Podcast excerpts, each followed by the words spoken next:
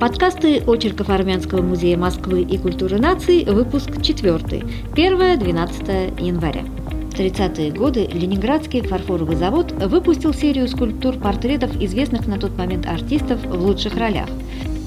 Так известны скульптуры Федор Шаляпин в роли Бориса Годунова и другие. В серии этих портретов есть и Отелло Ваграма Папазяна. Отелло в исполнении Ваграма Папазяна признан одним из лучших во всем мире – Армяне очень гордились, что артист прославил Армению не только в СССР, но и на весь мир.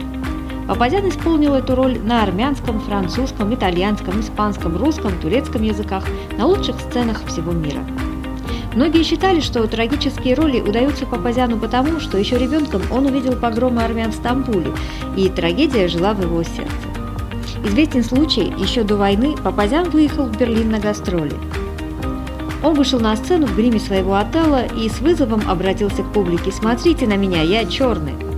Великая Отечественная застала его в Ленинграде. Артист имел возможность покинуть осажденный город, но не сделал этого. Он оставался там вместе со всеми, работал в Большом драматическом театре и в Театре драмы имени Горького.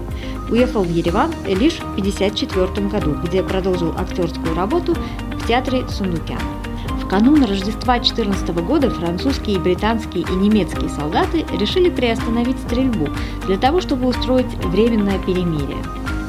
По словам стрелка британской армии Уильямса, на позициях противника начало происходить что-то странное. Вдоль бруствера немецких окопов то там, то здесь стали появляться огни, которые, по всей видимости, давали свечи, зажженные на рождественских елках. Свечи горели ровно, ярко, в тихом и морозном вечернем воздухе. Другие часовые, которые, конечно же, увидели то же самое, бросились будить тех, кто спал. В этот момент противник начал петь рождественский гимн «Тихая ночь». Мы думали, что должны как-то ответить им, что ли, и пели псалм «First Noel», и когда мы закончили петь, с немецкой стороны раздались дружные аплодисменты, вспоминает Стрелок. Вместе с распадом Советского Союза в Армении возникла новая социально-политическая парадигма, которая предполагала устойчивую тенденцию армянского общества на построение в стране демократической системы. Но это немыслимо без становления и развития адекватной ей политической культуры, так как политические институты и граждане зачастую действуют неосознанно. Вместе с распадом Советского Союза в Армении возникла новая социально-политическая парадигма, которая предлагала устойчивую тенденцию армянского общества на построение в стране демократической системы. Но это немыслимо без становления и развития адекватной ей политической культуры. По версии ученых, политическая культура включает в себя ориентации трех типов. Чистых типов политической культуры – приходской, патриархальной, подданнический, культуры подчинения и активистский, культуры участия. Однако практика показала, что данные типы не встречаются в чистом виде, а взаимодействуют между собой, образуя смешанные разновидности с преобладанием тех или иных компонентов. На основании этого был сделан вывод, что самой оптимальной и массовой является синтетическая культура гражданственности, гражданская культура. Это активистская в своей основе политическая культура, которая интегрирует определенные элементы приходской, подданнической и характерна для либеральных политических систем, способствует их нормальному функционированию. Уже 25 лет страна живет в затяжном конфликте между ожиданиями большинства населения, привычка советских времен, и отсутствием у государства желания и средств для осуществления подобного патернализма. Бесплатная медицина, отопление, гарантированное трудоустройство и прочее. Отказ государства от патерналистских функций привел к появлению социально-психологического кризиса у представителей среднего и пожилого возраста – то же время традиционное восприятие государства в качестве субъекта, обязанного обеспечивать социальную защиту в определенный жизненный уровень для всех, продолжает сохраняться в сознании большинства жителей Армении в целом. Ориентация на коллективизм, значительное влияние патернализма, высокая степень ожидания решения повседневных проблем сверху, поиск харизматической личности, способны восстановить порядок в стране.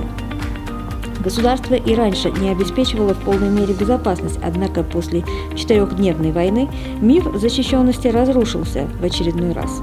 Юбилей самобытного армянского художника Джото, заслуженного художника Армянской ССР, в Армении отметят в ноябре. Казалось бы, впереди много времени, и мы говорим о том событии, до которого нужно прожить почти год. И тем не менее, посетив его музей на проспекте Маштоца, становится очевидно, что нужно публиковать эти своевременные мысли.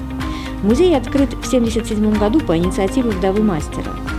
Состояние музея Джото плачевно. Стены нуждаются в ремонте, залы не отапливаются. В 2010 году журналист Георг Хачатурян направил письмо мэру Еревана. Деньги на ремонт выделили, и художественное наследие Джото на тот момент было спасено. Впрочем, это был промежуточный успех. Отопления нет по-прежнему, и это опасно для бесценных полотен. Полностью репортаж Валерии Алюниной читайте на нашем сайте. Выставка «Тифлис Ереван», на которую нужно попасть до 15 января, стала исключительным художественным событием, связывающим ушедший и наступивший год. Еще четыре дня она будет проходить в Московском гостином дворе. Ее организатором стала САР Gallery при поддержке арт-галереи Дрезден. Это уникальный проект, собравший в свою экспозицию целый ряд корифеев армянского и грузинского искусства – Среди имен Александр Башбеук-Меликов, Минас Аветисян, Егише Татевосян, Гаянэ Хачатурян, Роберт Элибекян, Ерванд Кочар, Николай Никогосян, Роберт Кандахсазов, Сергей Параджанов, Мартирос Сарьян. На Тифлис Ереван можно увидеть одну графику Ладу Гудиашвили, восточную миниатюру, и открытку от знаменитой Ахвледиани Елены, первого учителя Г.Н. Хачатурян. Такие она посылала своим друзьям.